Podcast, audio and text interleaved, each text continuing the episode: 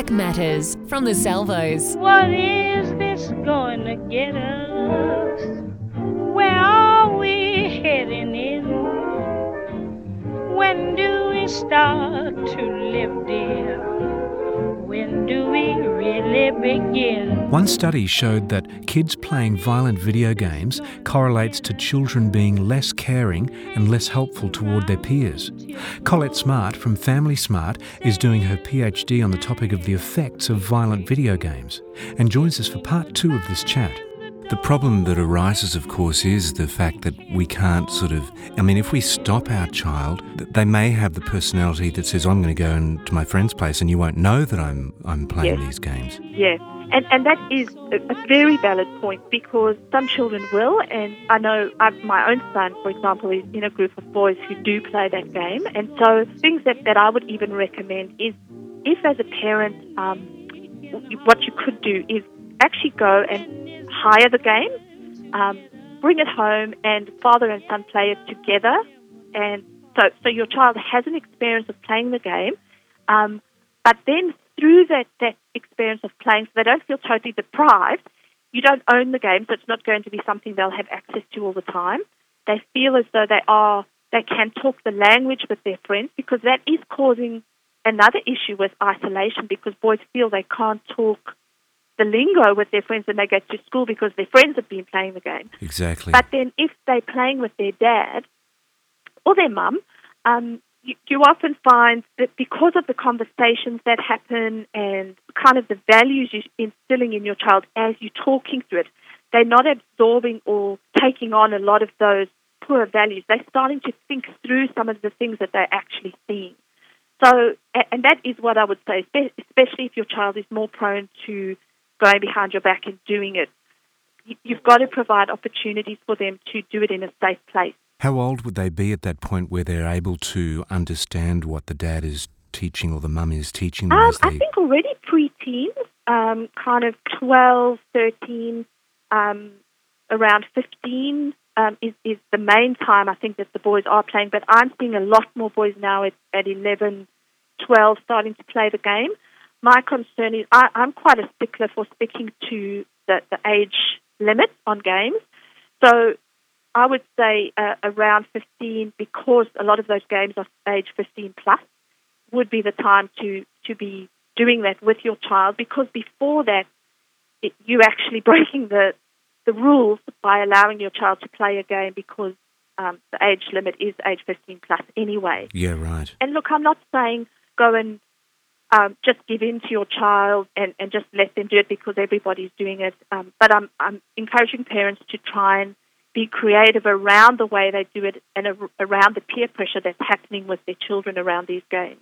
It's such a difficult situation, but I guess when you think about it, it's a, similar hurdle to smoking or to drinking. The problems that arise are completely different, but it's Yeah, and and it's it is a, it's a new type of peer pressure that's happening, and there are some things that as parents we have to say no with, and and that's why um, I don't enc- encourage parents to have these games. Um, I know we certainly don't, and I've got a son, and we just don't do it in our house because I don't believe that there's any benefit. There's no value that he's learning. Um, there's nothing positive that comes out of that game. And so, as a parent, when our kids say, "But everybody's doing it," or "You don't trust me," believe me, I get that said in my home. You don't trust me. Why don't? Why can't I have YouTube in my room or internet in my room? I, I usually say, "Well, it's not that I don't trust you. I don't trust the internet." Um, absolutely. And and actually, it, there are some areas we shouldn't trust our children because they are young. Their frontal lobes are not fully developed, and so we we know that they are not ready for certain things because they, they cannot think critically enough without adult intervention. That's right. So it is okay not to trust your child in certain situations. And and not every child has Grand Theft Auto or Call of Duty in their in their house. So when your children are saying all my friends do, even my son says that, I know some of his friends do, but there are other parents like me that don't. And so parents still to I want to encourage parents to feel that they can still maintain control because knowledge is not the same as wisdom. You've got more wisdom than your child, even though he might have great knowledge on the internet, he doesn't have the wisdom that you do in terms of what is right and wrong and what is beneficial for his development. Do you know what has become a big lesson for me now that I have a two and a half year old boy? And I know that's very young, but even at that age and even earlier, it occurred to me what I'm watching on TV, he yes. sees me watch. Oh, I'm so glad you said that because I think modeling to our children what what we watch or don't watch, and my husband and I are quite open with our children talking about that and saying, um, you know, there's there's a lot of things on Foxtel, for example, movies on demand that we choose not to have because even though we quite happily could because we um, over 18, we choose not to. I'm so glad you said that because it's true. Our children watch to see what we do, and if we say don't watch violent games or play violent games, yet we watch violent media ourselves, that's a very mixed message that our children are getting from us we've got to be very aware of what our children are watching and what we're teaching them. Big issue, isn't it, for us parents? Yeah. But there is help. Do you have a faith that helps you, um, that helps guide you through this as well with your kids? Absolutely. You know, I, I think for me, I have to keep coming back to why do I say what I say? Why do I do parenting seminars and talk in churches and communities? Why do I say it? And and sometimes the world and the media out there and the newspapers or the e-papers say things so contrary to what I'm saying, and I and I almost think, am I even talking the truth? And then I have to keep going back to, yes, I'm saying what I'm saying because this is what um, what the word says, yeah. and this is what my faith is telling me is true, and that's why I know it's true, not just because it's some um, top psychology topic at the moment. It's because that is actually what the truth is. Yeah.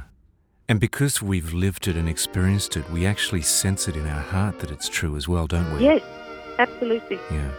Colette, thanks for your time.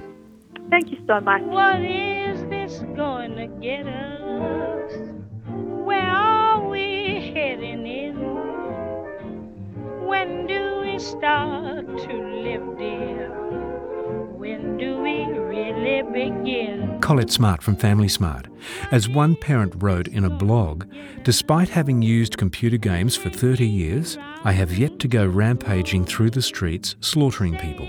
And there are lots of other blogs where people have written in with for and against for uh, violent video games. Maybe the wisdom of the Bible is somewhere to turn for an answer on this, where it says, Whatever is true, whatever is honourable, whatever is pure, let your mind dwell on these things and the God of peace shall be with you. You're listening to Light and Life from the Salvos.